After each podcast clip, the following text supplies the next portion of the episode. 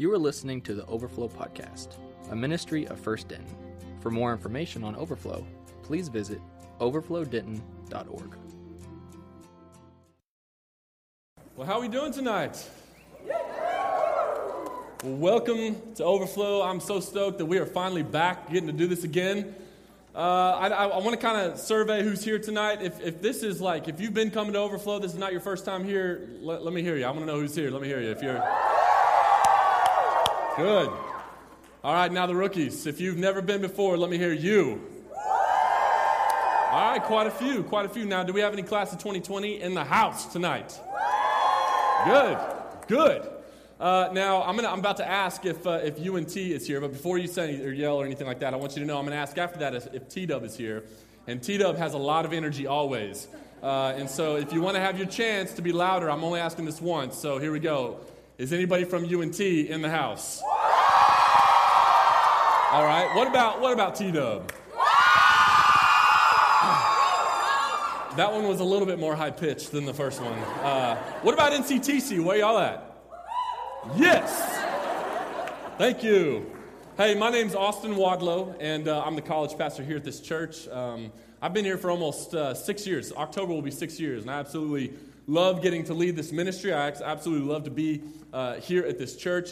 Uh, tonight is special for a lot of reasons. Uh, one obvious one is Overflow's back. That's special in my heart, but what makes, thank you. Uh, what makes tonight even more special is tonight, four months ago tonight, uh, I got married to this beautiful young lady over here, Leslie, now Wadlow.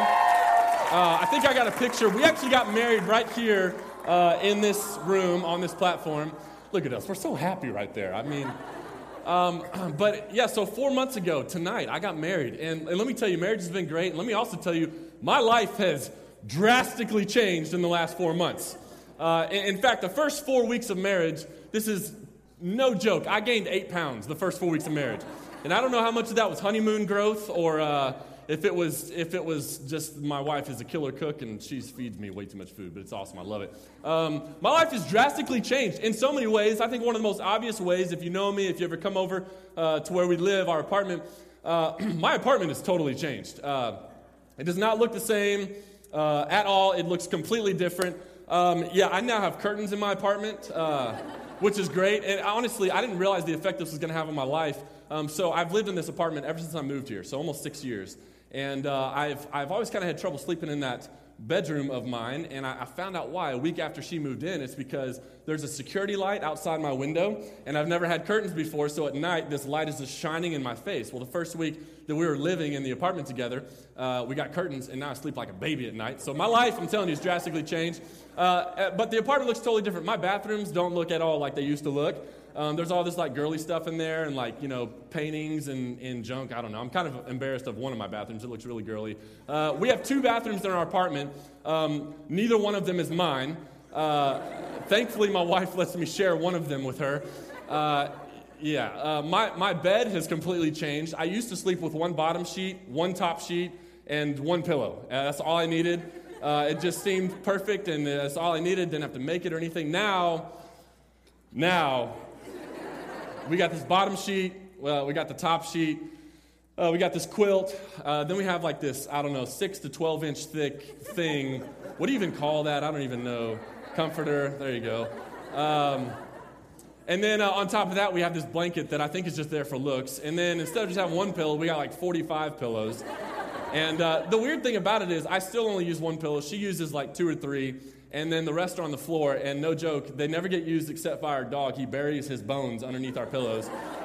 Uh, so, yeah, my apartment's changed a lot. Um, let's see, what else has changed? Oh, yeah. So we have like 15 Scentsies in our apartment now.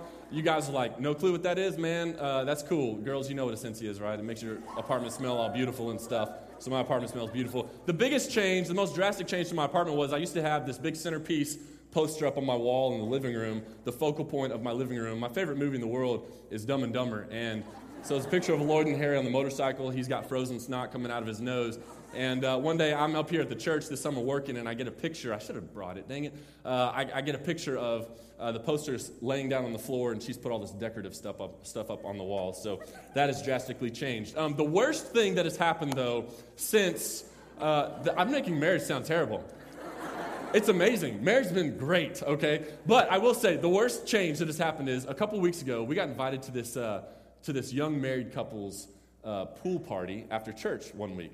And Leslie and I are like super stoked to get invited to this thing because we're thinking, I mean, there's some really cool couples in our church, and we're thinking, sweet, we're going to go hang out, meet some new couples, and hang with some other couples we've known for a while. We show up to this pool party, and no joke, it's like us and these other couples, and the pool is full of all these tiny little kids in floaties.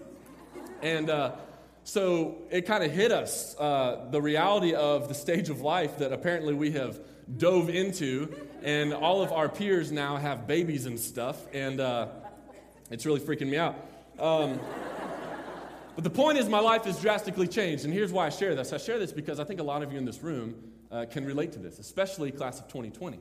Class of 2020, your life in the past week or so has drastically changed. You are no longer in high school. Uh, you are, I thought I'd get an amen to that. You are no longer uh, living at home. You no longer have mom cooking all the home cooked meals for you. Uh, you ha- now you got to eat in Kerr, or if you go to T Dub, you got to eat in the underground. And uh, all I got to say about that is have a lot of Pepto on hand. Um, you no longer have your mom doing your laundry unless you're the person who goes home every other weekend to, to, to have her do that for you. Um, so you got to learn to do your laundry. Now you have a roommate. Um, and you know, some of you, you picked your roommate. So like you, you kind of knew somebody coming in. You're like, hey, y'all want a room together? Cool, let's do that.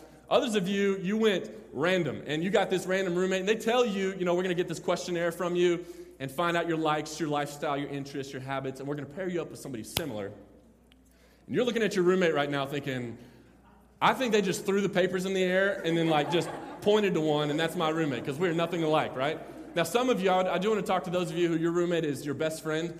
Uh, you, you moved here, you're like, I'm going to I'm gonna live with my best friend. It's going to be great. Best friend from high school, best friend from whatever, life. And uh, I just want to say, if you're living with your best friend right now, I want you to look at him in the face right now and tell him you love him. And, uh, and then, there we go, right there. Uh, and, then, uh, and then I want you to just know that in a few weeks they're going to be your arch nemesis because statistically that never works out.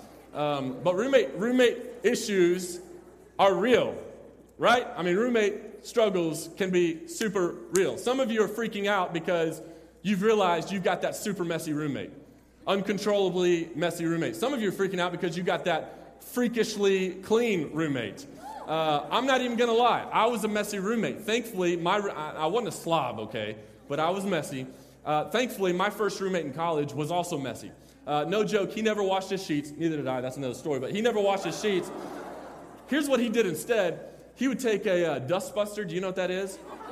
Little handheld vacuum cleaner, and he'd vacuum his sheets. And then I think this was right when Febreze was getting popular, so he'd spray his sheets with Febreze. Uh, no lie. So I had I lived in this, you know, one of those suites where there's two dorm rooms and a tiny little bathroom in the middle. Anybody live in one of those right now? Yeah, a lot of you. So our shower is one of those stand-up showers, and when I say stand-up shower, I mean like literally that's the only thing you can do in that space. Uh, if you drop the shampoo or something, you actually have to step out of the shower and partly, partly out of that little room with the commode in it and reach, get it, and then lock yourself back in the stand-up shower. So our stand-up shower, it had, it didn't start this way, but a few weeks in, it had mold everywhere. Now, here's the thing let me just pause for a second. Guys will understand me. Ladies, y'all like, ew, gross. Guys will understand me. What's the point of washing your shower? Because you're using soap when you're washing yourself, right? But, anyways, we never washed our shower. Thank you. First clap of the year, right there, man. So, we never washed our shower. And so, mold started to grow in our shower. Like black mold. I don't know if it's black mold, like, you know, everybody freaks out about that, but it was black. Uh, and it's like covering our floor and like crawling up the walls. Uh, I mean, literally, we were kind of like measuring it, and it's like growing daily. So we would shower, and this is this is this is like totally true story. We we would there was two footprints on the bottom. So when we showered, it was like a life or death matter to make sure your feet stuck within the footprints, so you didn't get any of the black mold stuff on you and get like you know cancer or something. Um, you know, some of y'all have that roommate that you're figuring out is going to eat your food, so you're getting the Sharpie marker and you're writing on your stuff, your ramen or whatever you've got, uh, and trying to send the message nicely, stop eating my food full. I, I, I, had a teammate in college, he lived down the hall from me, but he uh, would come into my room, and uh, first time he came in um, to do this, he was like, hey man, can I, can I borrow some bread? And I was like, yeah, sure, you can borrow some bread. Well, he opens up the drawer where I had my bread, and I also kept my peanut butter and jelly in there. Well, so now he knew where my food was, and all the time he was coming in there and stealing my peanut butter and jelly and making sandwiches. So I, what I ended up doing was I, I took the nice bread and the nice peanut butter and jelly and hid that and put out some decoy bread and some decoy peanut butter and jelly that was like 10 cents at the store. And uh, so he could eat that. Um, yes. Some of y'all got that roommate who, uh, who uh, snoozes their alarm like 10 times. Anybody got that one? Uh, and it's extremely obnoxious. What's worse, yeah, you want to punch them in the face. What's worse is the, the living next to somebody, like in another room than yours, who forgets to turn their alarm clock off before they leave town for the weekend? Yeah. And so you're thinking, I'm going to sleep in on Saturday morning, 7 a.m. Saturday morning, the alarm goes off, and it goes off all weekend long until they get home. That's, that's, that's the worst. So it's been, it's been one week, and your life has drastically changed, class of 2020. But if you think your life has changed now, you are one week into being on a college campus, you're two days into having like college classes. Just wait until four months from now.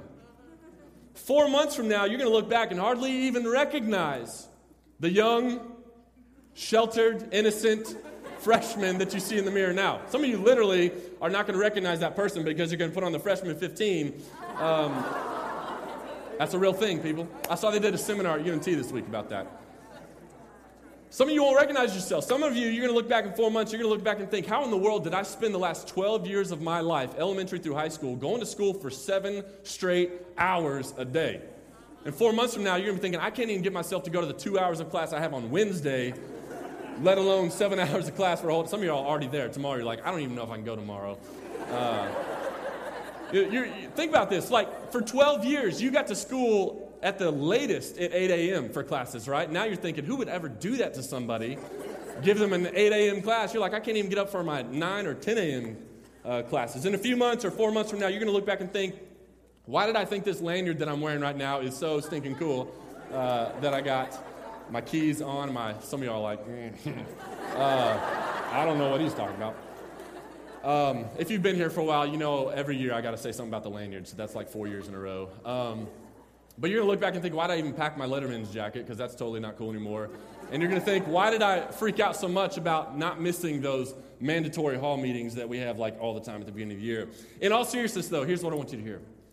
In all seriousness, some of you, some of you in four months won't recognize yourself. Some of you won't recognize yourself in four weeks. The decisions that you make these next few weeks, for, for many of you, are going to literally change the trajectory of your life whether that's good or whether that's bad. Some of you, the decisions you make the next few weeks are going to solidify the path that you're already walking down. And again, whether that's good or whether that's bad. Every single person in this room, the decisions and the patterns and the habits that you adopt over the next few weeks are going to significantly impact your life. And I'm not just talking to freshmen, seniors. Y'all are facing some drastic change too. Yeah, I see, I see you, preach, shaking your head. Yes, y'all are facing some drastic change too. In less than a year, you're hopefully going to be starting your career. Uh, in, in less than a year, you're going to have to start thinking about all of the student loans that you have to pay off now. Some of y'all are trying to get married, and some of y'all ain't got anybody to marry. And so you're on the hunt. You are hunting ring by spring. Hey, listen, if you're a freshman, you got freshman ladies especially, have your head on a swivel because you are prey to these uh, desperate senior dudes. But here's what I want all of you to hear tonight. Here's what I want you to hear. Every single one of you in this room, every single one of you in this room, your life has the potential to drastically change tonight based on how you respond to what we're about to see in God's Word. Before we go into what we're going to study tonight, uh, there's, there's a few people in here that I want to make sure you know are here. Some of you don't know, I'm about to call you out. The first person I, I want to introduce is the one who's, who's basically grown up in the church. You're the person who you've pretty much identified yourself as a Christian your entire life. Uh, you know all the right answers. You know a lot of the right people. And in this setting, you feel right at home here. You feel comfortable here. And the reality is, if you're not careful, you might miss the invitation that God has extended to you. That's the first person I want you to know is in here tonight. The second person I want you to know is in here is this is the person who's broken. Big time broken. You are you are hurting. You're ashamed of what, my, of, of what people might see and learn about you if they get too close. You want to be here So you try your best to cover up all the gross stuff that you know to be true about yourself because you're pretty sure that if the people in here or the preacher up on the platform knew you were addicted to pornography, or knew you were sleeping with your boyfriend or sleeping with your girlfriend, or knew you were gay, or knew that you were knew that you were addicted to pain pills, knew that you were uh, recovering from a recent abortion, whatever the list could be, whatever's on the list, you're trying to cover it up. You're pretty sure that if people in here knew, they would ask you to leave. I want you to hang on, though, because I want you to see what's in God's Word tonight. Person number three that I want you to know is here. The last person I want to introduce you tonight. Uh, you're probably sitting in the back, unless the back row was already full before you got here. Or maybe you're sitting uh, on the edge because you want to. Uh, you want to make a quick exit on the way out because you don't feel worthy to be here. Similar to person uh, number two, but unlike person number two, you know you can't cover it up. In fact, when you were invited to come here tonight, the thought going through your mind on the inside, you didn't say this to anybody, but the thought was when that person invited you was, man, are you sure? Like, am I even allowed to come to something like that? And I want to speak directly to you three people tonight. If you will listen to what I'm about to show you from God's Word, like when I say listen, I mean for real, listen. And then respond in the way that God's Word demands that we respond, then the drastic change that has taken place in my life over the past four months after marrying Leslie will pale in comparison to the drastic changes that will be set in motion in your life tonight. So, tonight we're going to be in Luke chapter 14. We're going to be in Luke 14, verse 15. I'll give you a, second to turn there. So, the New Testament, Luke 14, starting verse 15. As you're turning there, I want to give you a little bit of context of what's going on. We're, just, we're going to start in verse 15, so let me catch you up on the first 14 verses. At the beginning of Luke 14, Jesus was invited to this um, meal on a Sabbath day, so like the Lord's day, the holy day for them. He was invited to this meal, so I mean, almost picture like Sunday dinner or something like that, by these Pharisees, or these really religious people. He's invited to this meal, and while he's at this meal, there's this crippled guy uh, that's, that, that's there or shows up or something, and Jesus heals the crippled guy. And what's interesting about this is the really religious people that was at this meal, that were at this meal with Jesus, they, they got really mad. They got mad because for them in their, uh, in their belief system, like you, you were not allowed to work on the Sabbath. Therefore, in their minds, healing was work, so he had done wrong against God. So they got mad. Irony upon irony in this, okay? The Sabbath is like the Lord's day. Jesus gets up to heal a dude on God's day, and he's like, all right, you're healed. And everybody gets mad because God just healed somebody on his own day. You know, it's like God can do whatever, they, whatever the heck he wants on his own day. The irony here is they get mad about this. But they get mad, and so uh, as a result, he starts to tell some, some parables. He tells two parables before we, we get to what we see tonight. The first parable, the gist of it is, he, he challenges them to be humble and not take the best seats at a dinner party. Um, the second parable the gist of it is, he tells them, look, don't just invite your friends and rich people to your dinner parties. In fact, he says, lean more to inviting people who can never repay you or invite you over to their home for a dinner party. He says, invite the poor, invite the, the crippled, the blind, the lame, uh, the homeless, people, uh, people like that. And so then we get to Luke chapter 14, verse 15, and this is what happens. It says, When one of those who reclined at table with him heard these things, he said to him, Blessed is everyone who will eat bread in the kingdom of God. So, so pause for a second here. I want you to know what's going on.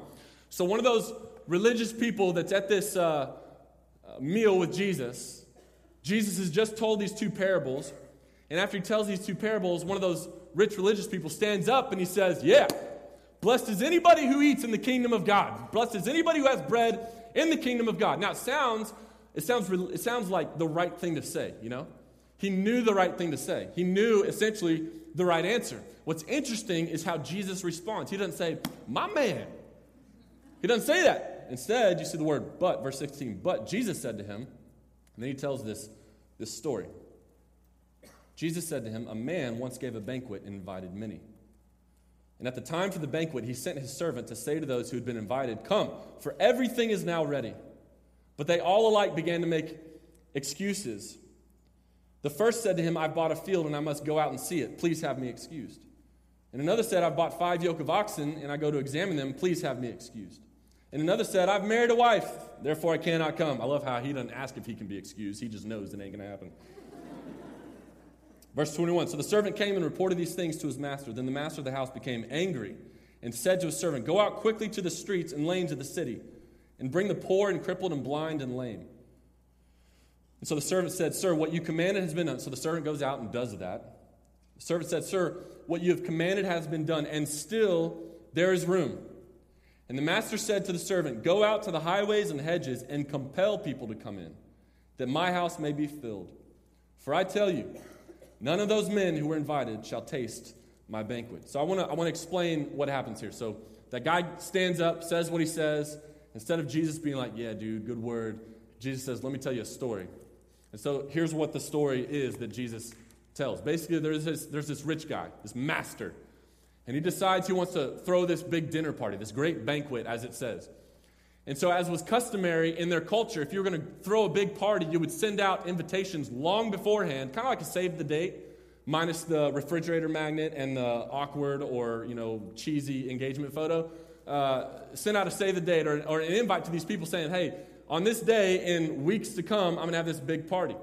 And then, when it got to the day of the party and the food and everything was ready, he would then send out one of his servants to those people who'd been invited to go get them and say, Come on, the food's ready, let's go party.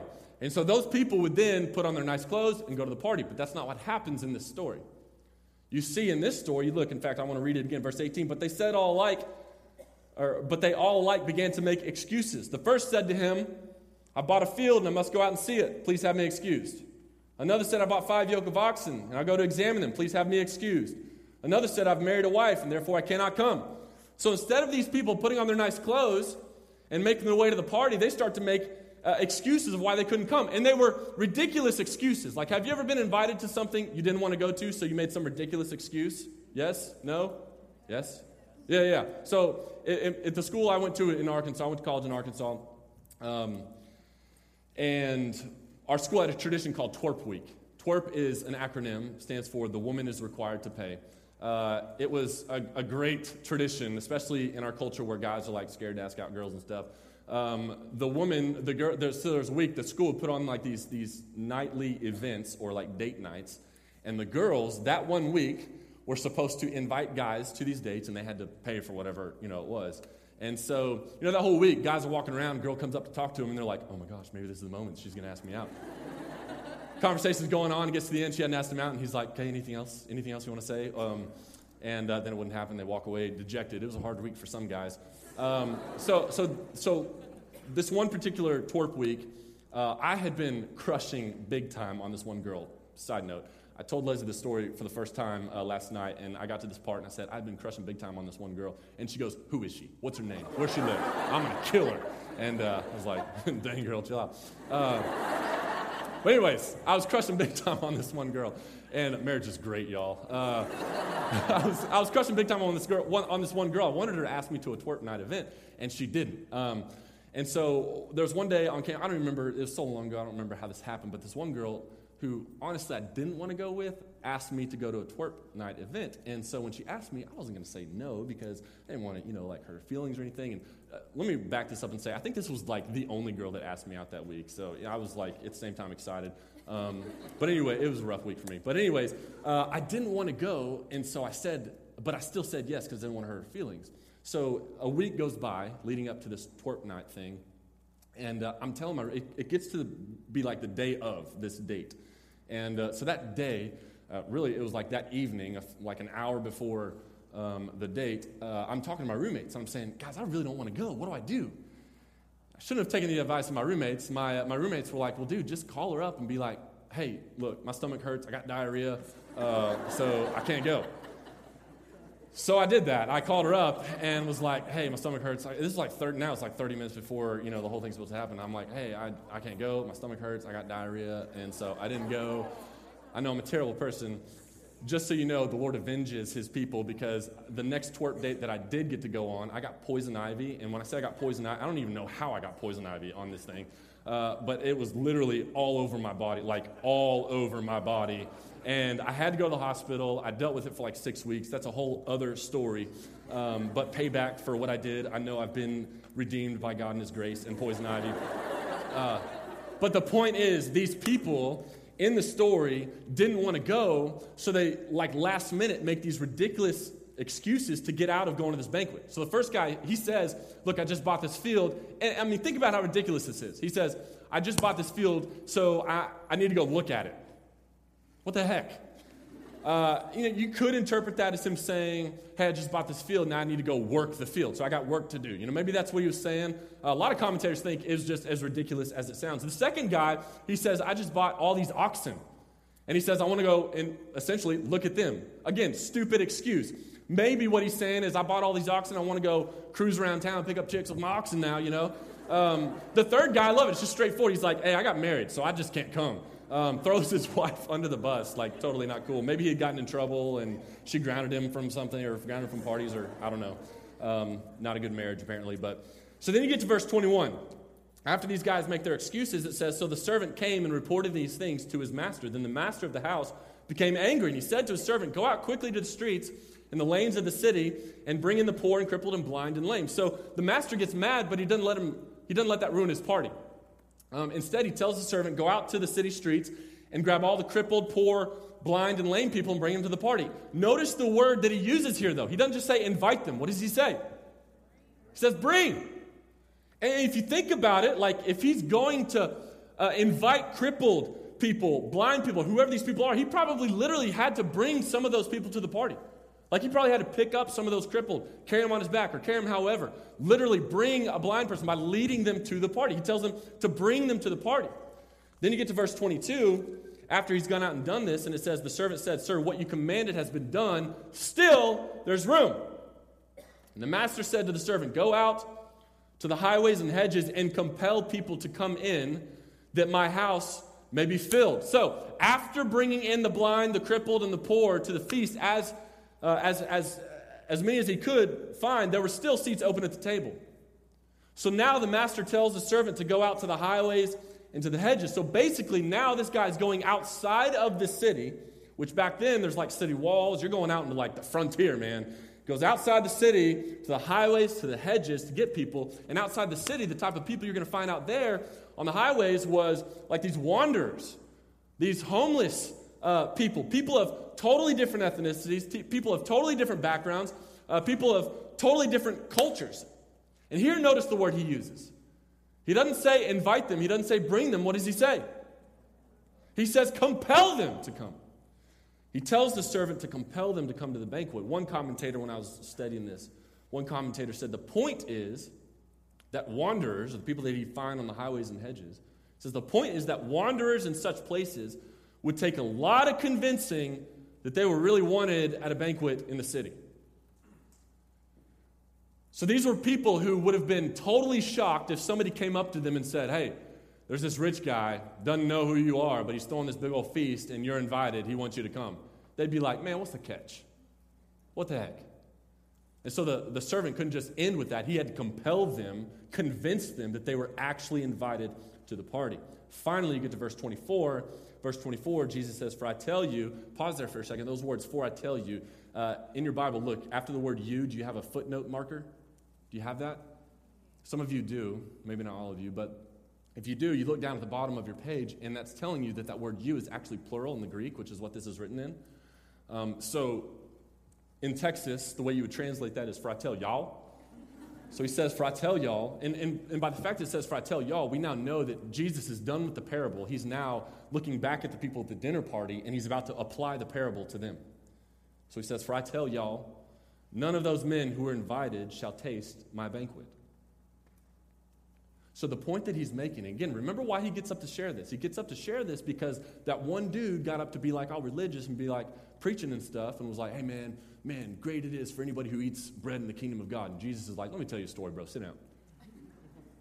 And at the end of the story, here's the application. Essentially, he says, none of, none of these men who were originally invited to the banquet will enjoy the feast because they rejected the invitation.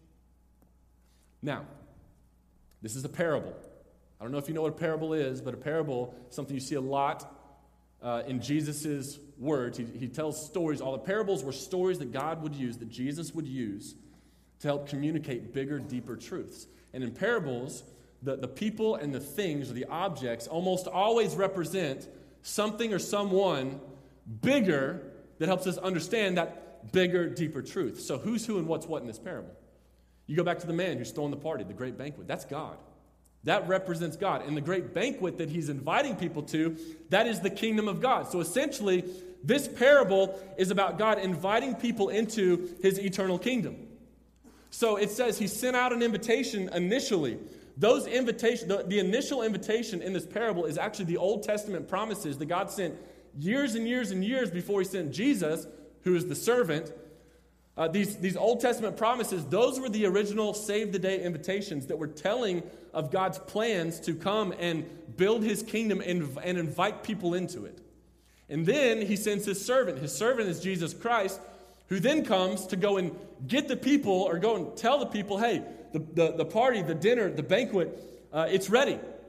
So then you get to the three excuses, verses 18 to 20. The three excuses, uh, they essentially represent the excuses that the Jews, specifically the really religious Jews, the, the Pharisees, the scribes, the dudes who looked like they had it all together, these were the excuses that this was representing the fact that they were rejecting Christ's invitation to come to this party, to come to this banquet. One guy, when talking about this text, he said, Most of the respectable Jews, the Pharisees and scribes, rejected Jesus, although they had had the best opportunity through their knowledge of the Old Testament, that first invitation, to see, to see Jesus or to see him, the fulfiller of the promises of God. So that's what this parable represents. Now, you're probably thinking, well, where the heck, Austin, is the application in all of this? This parable is, is I mean, it can't just be, like, why would you share it if it was just about Jews rejecting Jesus, many of the Jews rejecting Jesus? That's, this parable reflects a whole lot more than just that. Do you remember the first person I introduced to you tonight? The, the one who grew up in the church. Like some of you are like, yeah, that's me. The one who grew up in the church, the one who your whole life, most of your life, you've identified yourself as a Christian. Like you feel comfortable here. You know the right answers. You know a lot of the right people. Like if, if that's you, you need to see yourself in this story. Again, one commentator he wrote this the supreme value of this parable is the question, where am I? Am I in the kingdom? If not, then what's the excuse? And he goes on to say, it's amazing how much can be shut out with, the apparent, with an apparently small thing. He says, it's amazing how much can be shut out with an apparently small thing. How are the excuses that the people make here in Luke 14, 18 to 20 any different than the excuses that so many of us make in responding to God's invitation on our life? I mean, this is interesting. Do you realize that statistics say that somewhere between 70% of students who grew up in the church, when they get to college, stop going to church? 70%. And, and let me tell you why that is. I think the reason that is is because for, for many of you, if not most of you, these next few weeks, talking to the freshmen now, are the first few weeks that your faith is actually going to be tested. It's the first time that nobody's going to be breathing down your neck saying, Go to church. It's the first time mom and dad isn't making you go. For many of you, those who are person number one, it's the first time nobody's looking over your shoulder, holding you accountable. And on top of that, I mean, you know, like first flight week, some of y'all, it's fun talking to y'all. You're like, oh my gosh, it's been exhausting, all the stuff going on.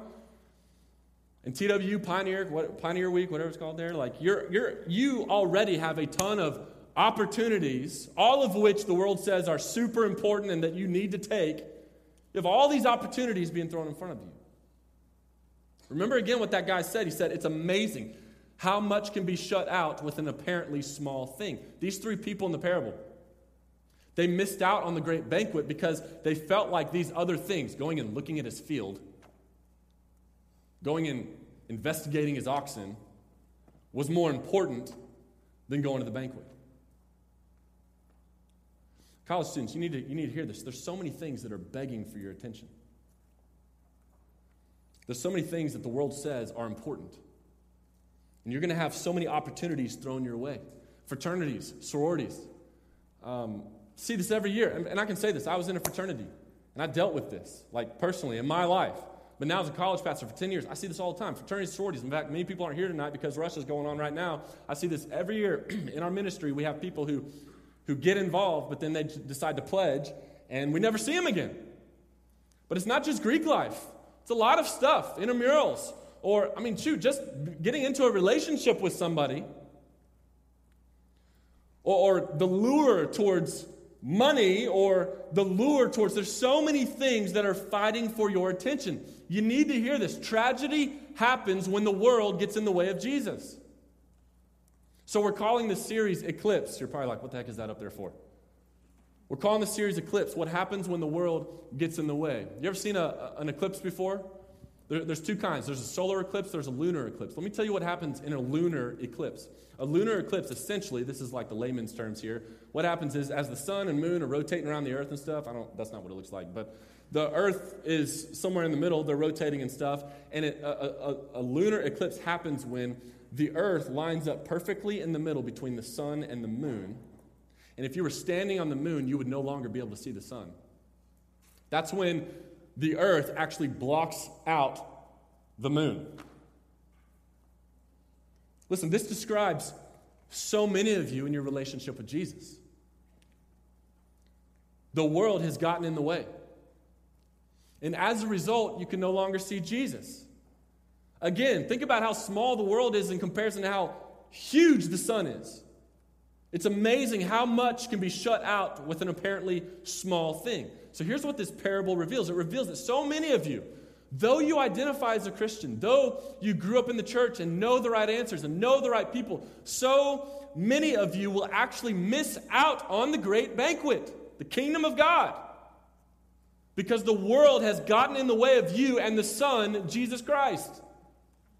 Many of you, though you've been invited and called by God, will reject the invitation with what you feel like are seemingly good excuses. And if nothing else, many of you will simply miss out on all that God has planned for you in college and in this life because you're going to place more of a priority on worldly opportunities constantly being thrown in front of you. You're settling for things that can't satisfy you like following Jesus can. For, for, for two seconds, I want to speak specifically to the freshmen. The next few weeks, especially, the world is fighting for your attention. Uh, there's all kinds of studies out there that, that say that the first two to six weeks um, in, a, in a freshman's college career, in a, in a person's college career, are the most critical for them. So, your first two to six weeks are the most critical for you. What happens in the first two to six weeks oftentimes sets the course for the rest of your college career and, in many cases, your life. Now, I want to go back to what I said earlier. Tragedy happens when the world gets in the way. The decisions that you make this month will have an especially huge impact on your relationship with Jesus.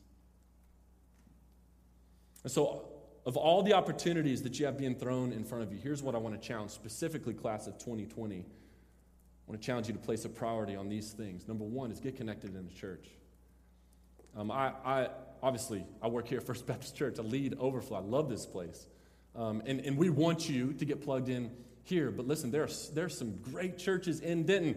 I don't care which one you get plugged into, just plug into one that loves Jesus. Seriously, we will help you do that. First challenge get connected to a church. Second, commit to a small group. Again, there's opportunities to do that here. Starting next week, we'll introduce to you 24 communities that we're going to have student, student led communities meet different apartments and dorms on and around campus, different nights of the week. There's plenty of opportunities here. There's opportunities in other places, not here, to commit to a small group that loves Jesus. And the third thing I, I want to challenge you to do is ask an older, wiser believer to disciple you. And I want to throw that word disciple out. You may be thinking, what the heck does that mean? We'll get to that later on um, in the coming weeks. Now, this parable is primarily about the first person I introduced tonight. But uh, person number two and three, you're in this parable too. So as we close, I want to make sure you see where you are. Go back to verse 21. Verse 21 says So the servant came and reported these things to his master. Then the master of the house became angry and said to his servant, Go out quickly to the streets and lanes of the city and bring in the poor and crippled and blind and lame.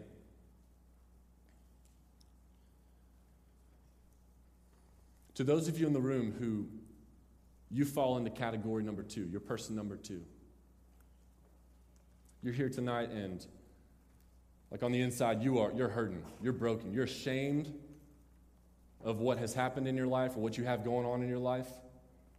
You're terrified of what people would think if they found out that you were dealing with this stuff, had this sin going on. If that's you, you have to see this. Again, look at what the master commands the servant to do. He says, Go out quickly to the streets and lanes of the city and bring in the poor and crippled and blind and lame. You got to hear this. Jesus is not only calling you to the table, Jesus is bringing you to the table.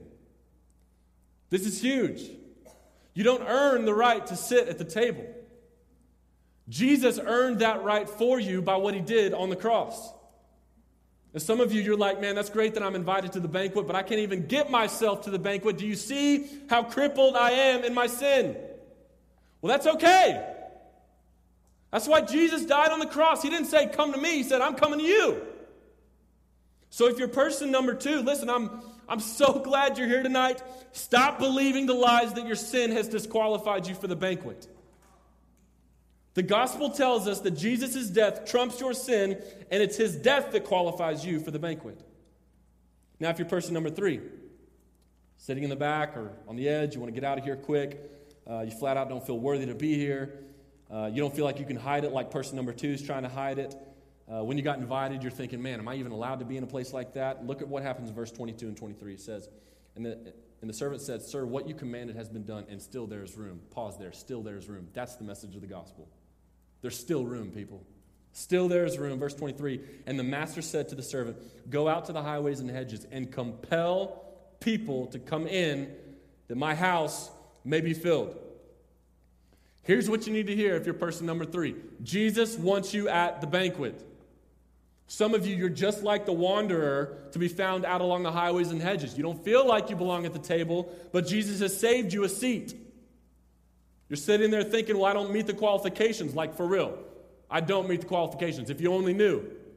If you're thinking that, then hear me out. Congratulations. You're starting to understand the gospel. None of us meet the qualifications. I sure as heck don't meet the qualifications. We're not trying to hide anything in here. We're not trying to fool anybody. This room is full of the blind, the lame, the crippled, the broken, the unclean, the unworthy, and the wanderers. This room is full of those people. Welcome home. 1 Corinthians 1 26 to 29, Paul writes, For consider your calling, brothers. Not many of you were wise according to worldly standards. Not many were powerful, not many were of noble birth, but God chose what is foolish in the world to shame the wise. God chose what is weak in the world to shame the strong. God chose what is low and despised in the world, even things that are not, to bring to, th- to bring to nothing things that are. Those of you who think that people don't even know you exist, God is running after you saying, Hey, I got you. I've chosen you so that verse 29 no human being can boast in the presence of god read on 2 corinthians 5.17 says therefore if anyone is in christ he's a new creation the old has passed away behold the new has come so look at verse 23 again it says and the master said to the servant go out to the highways and hedges and what's the word he uses this time not invite not bring but what compel, compel. listen to me my hope tonight is that I can compel you to see and compel you to believe that Jesus loves you and that Jesus wants you and that God loves you and that God wants you. Remember that in the parable, the servant is Jesus. And God told Jesus, Go compel them to come to this feast. In other words, He says, Go, t- go show them how badly I want them here. And let me tell you this the most compelling event in history was when Jesus went to the cross and died for your sins and died for my sins. John 3:16 says for God so loved the world. Some of y'all may hear that and think, "Really? Show me, prove it." So he says, "All right.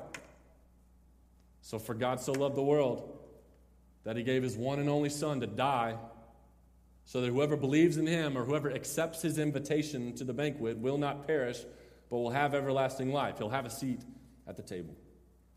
So, I know we just covered a lot. Let me tell you where we're going to land this thing. We're going to get more into Eclipse next week, but tonight this is all you need to hear. There's still room at the table. There's still room at the table. It all goes back to what I said at the beginning. If you would truly listen and hear and receive and then respond to what I'm showing you in God's Word tonight, the drastic change that has happened in my life in the past four months after getting married will be pale in comparison to the drastic change that will be set in motion by God Himself in your life tonight. So I want to pray. Um, as I pray, the guys are going to come back up here and going to lead us in worship. I want you to know we, we worship at the end for a few minutes because it's our response to what has been revealed to us in Scripture. Um, but as I pray, go ahead and close your eyes, bow your heads. Um, I want to ask a few questions of, of, you in this room, but I want everybody's eyes closed. I'll, I'll tell you this if, th- if this is your first time with us, we rarely, rarely, rarely ever do this. But I'm doing this tonight because um, it just, these are obvious questions that need to be asked based off this text. The first question, again, your eyes closed, your heads bowed. How many of you, how many of you in here would say that you are person number one?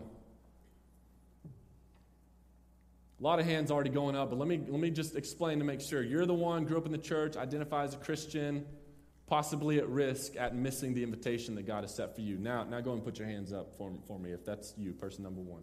Lots of hands. Thank you.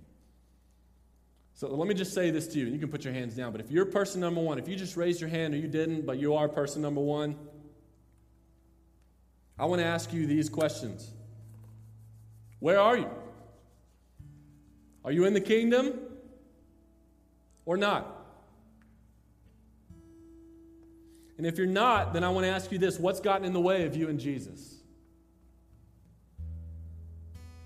Eclipse, what happens when the world gets in the way? We miss out on the banquet. That's what happens. So, for you, what has gotten in between you and the Son, Jesus Christ?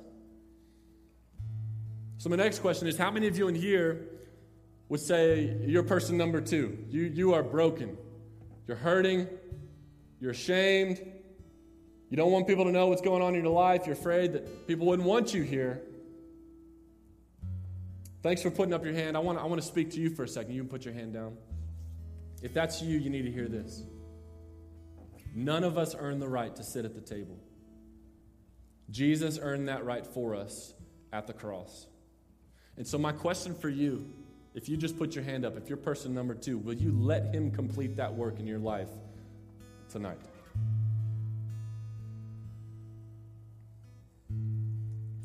How many of you would say you're person number three?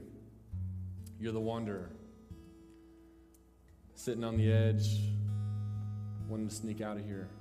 I appreciate y'all putting your hands up. I know this one's a little scarier. Um, I, w- I want to speak to you for a second. You can put your hands down. First thing is, I just want to ask you don't make a beeline out of here tonight. I'm going to ask you to stay, hang around. This place is for you. And I just want to remind you there's room at the table. Last question I want to ask is how many of you are class of 2020? Would you put your hand up in the air? That's awesome. Lots of you. I love it. Keep your hand up for a second. Okay, you can put it down. I just want to I want to speak to you for a second. Just say this. The next few weeks for you are crucial. In so many ways, they determine what happens in your life from here forward. And so here's my challenge to you. I, again, I want to challenge you to connect to a church, commit to a small group, and ask somebody older and wiser in their faith to disciple you. There's still room at the table, people. Let me pray for us, and then we'll worship. Thank you for listening to the Overflow Podcast. Please feel free to download and share with friends. We ask that you do not alter any of the previous content in any way. For more information about Overflow, feel free to visit us online at overflowdenton.org.